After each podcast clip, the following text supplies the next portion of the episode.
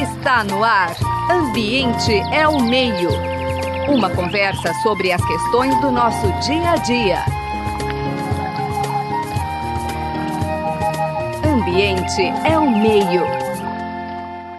Olá, ouvintes do programa Ambiente ao Meio.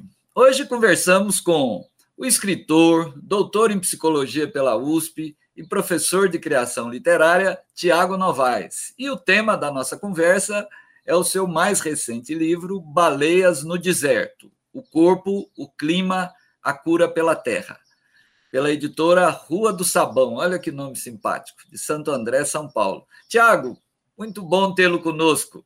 Comece falando um pouquinho aí sobre a sua formação, né, que é bem ampla, e como é que você resolveu virar escritor. Ô, Zé, bom, em primeiro lugar, queria. Estou muito feliz de estar aqui é, no seu programa. Admiro muito, muito programa e queria mandar um salve para as e aos ouvintes. É uma alegria estar aqui nesse. tendo essa conversa com você. Bom, é, falando um pouco da minha formação, né? Sou, sou formado em psicologia, como você, como você comentou desde a graduação eu tive muita, muito interesse em, em, pesquisa, investigação, em leitura, estudo. Isso sempre me motivou muito, tanto que eu fiz mestrado e doutorado também no mesmo Instituto de Psicologia da Universidade de São Paulo, de São Paulo, né? E ao mesmo tempo, eu sempre tive uma motivação muito grande para a literatura, para ficção, né?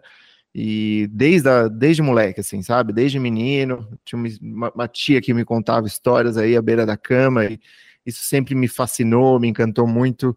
É algo que já me. Ah, já pautava minhas escolhas, sabe? É, é algo que sempre teve muito presente, assim, né? A ficção, a literatura.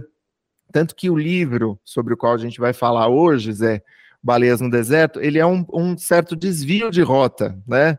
porque, é, como eu disse, a investigação ela sempre teve comigo, teve, sempre teve muito presente, inclusive trabalhei como correspondente freelancer pontualmente também, e, e a pesquisa participou desse, desse processo, né?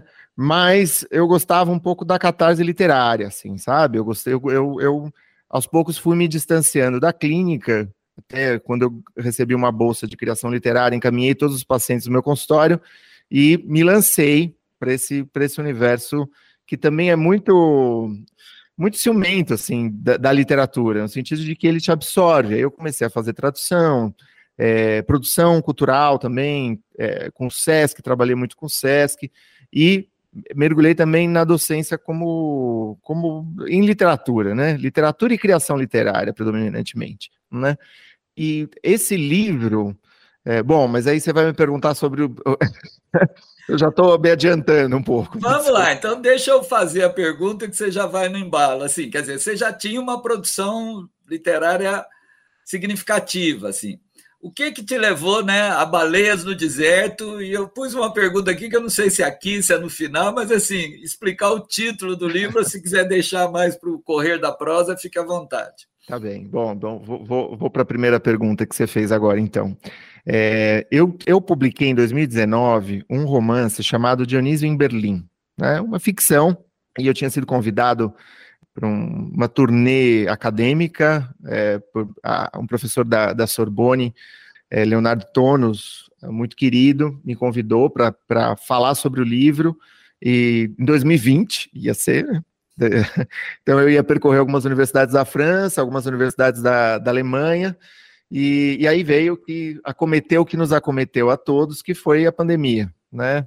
E eu acho que esse livro foi um resultado, vamos dizer, de uma da sublimação daquela autocomiseração do lockdown, do recolhimento, né? Eu acho que de algum modo, acho que isso aconteceu a todos, a gente teve ali um atestado de que tinha muita coisa que estava acontecendo no mundo em termos geopolíticos e políticos e que a gente não entendia, que a gente não entendia. Então, eu, eu, eu pensei, bom, eu vou, vou, vou me valer desse tempo para estudar, para tentar entender, né? O, o, disparador, Zé, foi uma, uma fotografia que eu vi no, no, no, na capa de um jornal, certa manhã, de um a figura de um macaquinho, era um macaquinho, um chimpanzé bem pequenininho, um macaco búgio, é, encolhido é, em posição fetal, com a testa no chão, assim, né? E, aquela, e, e esse macaquinho estava carbonizado, né? Uma foto do Lalo de Almeida, um fotógrafo premiadíssimo, é, e essa foto foi tirada, né? Depois de um dos incêndios que continuam, né? Queimando o Pantanal e continuam secando o Pantanal, isso é um resultado dessa, dessa seca também. Aquilo me chamou muito a atenção, porque aquilo de alguma maneira me remeteu né? Algo que estava ali, é próximo de São Paulo, Pantanal, é mil quilômetros de São Paulo, me remeteu a, vamos dizer, a, as tragédias que a gente viveu ao longo do, do século XX, né? A, das, as fotos, as fotografias, todas as imagens que a gente viu ao longo desse século XX, da, dessa infância de meninas, meninos descarnados pela, é, sabe, pela bomba, né, pelo, é, pelo gás mostarda, pelas guerras do século XX. E aquilo me chamou muito a atenção. E a primeira reação que a gente tem é de repulsa, né? É eugeriza, né? É de tentar não ver para aquilo, não, não, tentar não enxergar aquilo, né? Mas em algum momento eu parei e falei, puxa vida, talvez seja isso que esteja nos acontecendo no mundo nesses últimos anos. Talvez a gente esteja evitando olhar para alguma coisa é, que a gente precisa olhar, né?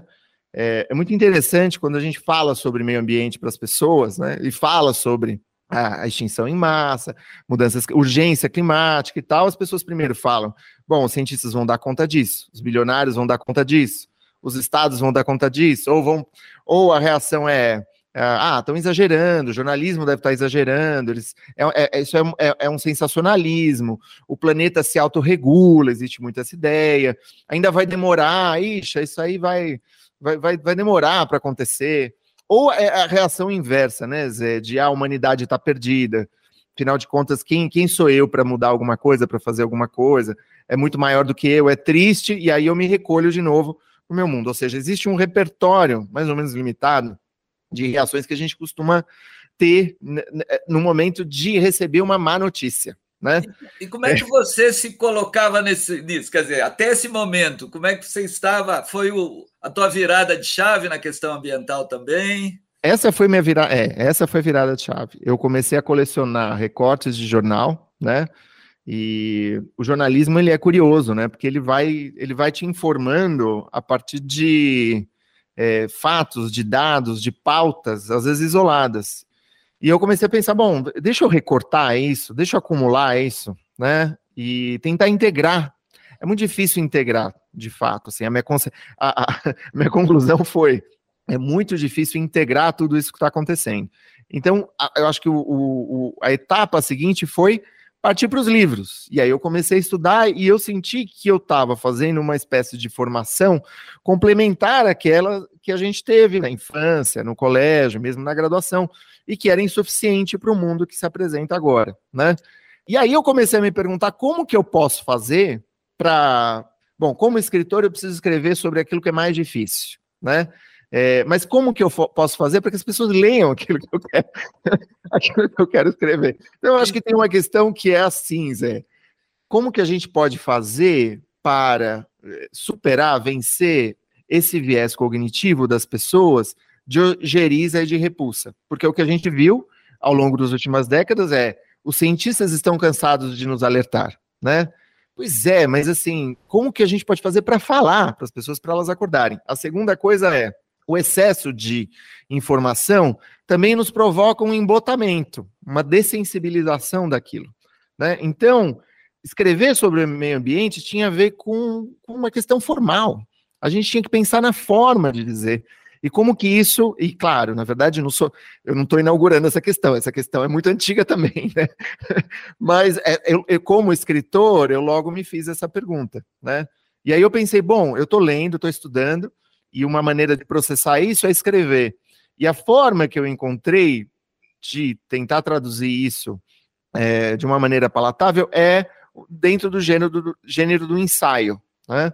Como eu disse, eu já tenho esse percurso acadêmico, esse percurso de pesquisa e investigação, mas eu achei que o ensaio, né, como uma decisão pragmática, levando em consideração a urgência da matéria, levando em consideração o público a que eu queria alcançar, o alcance, né, é, os diálogos que a gente poderia estabelecer, é, e também o estilo, né, eu acho que servia muito essa ideia de desativar temporariamente esse viés cognitivo de desânimo, de fé irracional que as pessoas têm, ou, ou na salvação ou na danação total, né?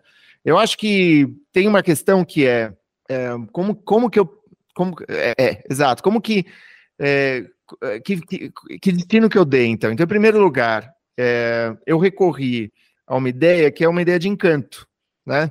Se a gente fala de um mundo que é o nosso mundo, é, se a gente fala do fascínio, né, por um mundo inexplorado, talvez o leitor ele tenha mais chance de se aproximar de tudo que a gente está precisando falar e conversar, né? Um mundo que se extingue, um mundo que nos escapa, um mundo em que a gente não está sozinho, onde há toda um, uma chance de dialogar e descobrir essas outras espécies com as quais é, a gente convive, né? Eu acho que para vencer, vencer a repulsa da fé, porque eu acho que essa evitação não pode ser chamada de esperança, né? Porque a gente precisa diferenciar um pouco esse gesto que é meio messiânico, de que algo vai nos salvar, de um outro ativo, engajado, ainda que irracional. Tanto fé quanto esperança podem ser irracionais, mas não importa, né? E a, a ideia foi recorrer, de fato, a essa curiosidade humana, a esse espírito de também de aprimoramento, desenvolvimento pessoal que, que enche as prateleiras de best-sellers ultimamente, mas para uma finalidade social, para uma finalidade política, né? Isso. E eu acho que, né?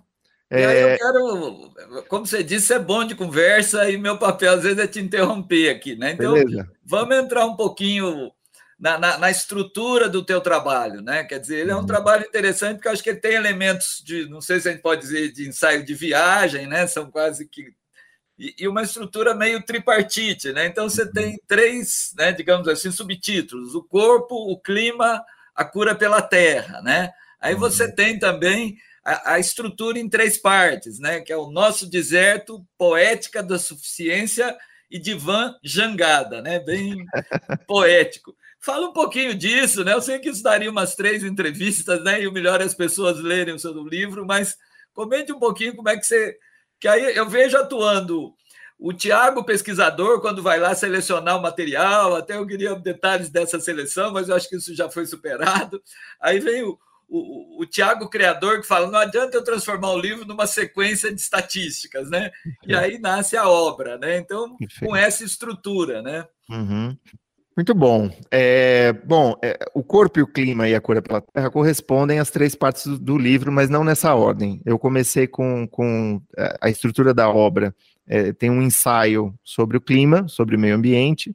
O segundo ensaio é sobre alimentação, sobre corpo, sobre uma antidieta que eu fiz, né? É, e a história dessa antidieta que eu fiz, e ao mesmo tempo uma viagem para a Ásia, para o Japão, ela é, vamos dizer, uma, uma, um, uma desculpa para eu falar sobre a indústria dos alimentos, para eu falar sobre uma, uma poética da suficiência que eu acho que precisa ser uma espécie de ideologia que é, do, do novo século, né, para essa para dessa literatura sem posteridade que eu, eu tenho criado agora, né, que a gente precisa falar também um pouco sobre isso talvez não hoje, mas. E o terceiro ensaio é sobre a cura pela terra. Eu comecei, Zé, escrevendo o terceiro. Porque o que aconteceu? Quando a, a, a pandemia deu uma desafogada, eu e mais dois amigos, a gente resolveu. A gente estava, né? Como to, todos nós estávamos numa crise tremenda. Aí a gente fez o teste e tal, e foi para uma casa, né? É, em Alto Paraíso. A gente alugou uma casa em Alto Paraíso e a gente passou por um ritual xamânico de de, com enteógenos, que é o cogumelo, que é o, o, um psicodélico, um dos psicodélicos que inclusive tem sido estudados por diferentes universidades é, nos Estados Unidos, aqui no Brasil, a gente tem a ayahuasca e tal. Né? Como eu, te disse, eu sou formado em psicologia e havia um interesse também de tentar entender um pouco a função é, terapêutica e psicoterapêutica dos psicodélicos não a função recreativa dos psicodélicos, diga-se, eu acho que é isso, assim, qual, o que, que, tem sido investigado, quais progressos têm sido feitos, quais são as objeções que são levantadas, né, e eu precisava passar por isso, eu acho que é, essa eclipse entre crise pessoal e crise ambiental e climática e planetária, que foi a pandemia, foram uma boa desculpa, né, e, e eu me submeti a isso, Zé, e escrevi. Registrei como muitos escritores já fizeram. Aldo mas... Huxley, né? Tem um famoso é, Exatamente. É, Portas da Percepção, né? Do Aldo Exatamente. Huxley, né? Mas, mas, mas você sabe que, que o, o, o, essa experiência, ela me abriu, vamos dizer, a ideia, para uma ideia que era a necessidade de resgatar é, uma outra forma de conhecimento, sabe? Que é o animismo dos povos indígenas, sabe? É, é muito natural, depois de passar por um ritual como esse, xamânico, que é tão comum entre esses povos, né? É muito natural que o animismo se torne, vamos dizer, uma, uma forma de pensamento, uma curiosidade, algo que instigue, porque é, sob efeito do, do, do, cogumelo mágico, sob efeito do, inteno, do enteógeno, a gente sente um pouco como a respiração do mundo, assim, né? Foi uma experiência única, né? É, e, e, foi justamente essa experiência que me abriu para querer estudar mais, para querer ler mais. É, sem, sem, sem, é, eu continuei na ciência, hein, Zé? Assim, eu continuei lendo pesquisa, investigando, é, até porque eu acho que a gente precisa dessa base, desse rigor científico para se orientar. Eu acho que é, é, esse também é um pouco o meu, a minha a contribuição dessa minha formação. Não, e aí, porque os clássicos, é o próprio Freud se valia, né, de é, substâncias, né? Quer dizer, a questão, a resposta está no campo da ciência, mas é preciso ampliar a concepção de ciência também, né? Muitas vezes que é restrita, né? É muito curioso, porque a, a pesquisa com os psicodélicos, é, que se deu ao longo do, de quase todo o século XX, sempre foi encabeçada por gente muito, muito séria. Muito. É engraçado. E depois ela foi vilanizada. E, de fato, assim, não é uma substância que você deve consumir como, como a nossa sociedade, que ela é a sociedade do consumo, orienta a gente a consumir tudo como se fosse banal e, e desimportante. Né? Realmente não é é preciso ser orientado, é preciso uma supervisão, é preciso ter todo um cuidado. Não é todo mundo que pode, né, se valer disso como recurso. Inclusive existem, né, existem mais, existem dados que meio que comprovam que uh, pessoas com quadro psicótico não podem consumir essa substância, né? E agora, de fato, é o que você falou. Houve uma vilanização a partir da década de 60, né? Tem muito a ver com opinião pública, teve, teve muito a ver com a imprensa, com como que os Estados Unidos lidaram com essa questão especificamente dentro do quadro político é, específico. E tudo mudou, né? Desde então. Então, então é muito curioso, porque a gente está vivendo um pouco esse boom, né? Dos cogumelos e de outros e de outros psicodélicos, né? Bom, vamos, eu, o tempo aqui começa a, a, me apertar e te apertar, quer dizer, é, a, a dúvida, e daí, assim, como é que fica a questão ambiental? Porque muitas vezes a ideia, né, pode trazer uma ideia quase de uma solução individual, né, quer dizer, a pessoa ali na sua jangadinha individual, quer dizer, você fez aí uma ponte com né, os povos originários, né, e é uma longa história realmente, mas parece que tinha um quê coletivo também, quer dizer, a questão ambiental, acho que não dá para ser numa jangadinha, né? Não sei se tem que ser uma arca de Noé. Como é que, como é que você vê olhando um pouquinho para frente? E já vou engatar mais uma, porque o nosso tempo está apertando assim. Você uhum. traz Freud, o Freud acho que traz uma anteposição muito rica, né, da, dos instintos básicos, né, que nos movem, né? Quer dizer, de um lado, o instinto de Eros, né, Deus do amor que une, né, que aproxima e de outro, Thanatos, né? não sei se pronunciei corretamente, que é a agressividade, aquela raiva que tem do vizinho, né? que plantou uma árvore, aquela árvore derruba a folha, aí ele quer que corte aquela árvore. Como é que, como é que fica isso, né? Quer dizer, que mensagem você. É claro que o livro não é para trazer uma mensagem, a saída é por aqui, por ali, mas eu acho que são pontos, né? Porque no uhum. fundo Freud tem uma perspectiva, a meu ver, muito pessimista em relação à civilização, né? Olha, ele não tem uma perspectiva pessimista em relação à civilização, ele tem uma perspectiva, é, é, vamos dizer, é, cautelosa em relação à nossa pulsão agressiva, como você comentou. Eu acho que tem um encaminhamento que toda essa, to, toda essa formação né, é, paralela que eu fiz, e a produção do livro, a pesquisa do livro, se encaminharam para, vamos dizer, para três, três caminhos. Né? Em primeiro lugar, a comunidade. Né? É, 90% do problema está em combustível fóssil, como a gente sabe. O governo ele é sequestrado por forças econômicas. Né? A pressão popular é a única que pode nos salvar. Né? Isso só vai, quando, vai, só vai acontecer quando a gente conseguir né, relacionar cognitivamente, por exemplo, fome e miséria no meio ambiente. Isso é uma é, das basta coisas. dizer que a próxima conferência do clima vai ser nos países árabes, né? É, inclusive, e é uma mesa de negócio das petrolíferas. Eles estão eles estão cooptando todo o processo.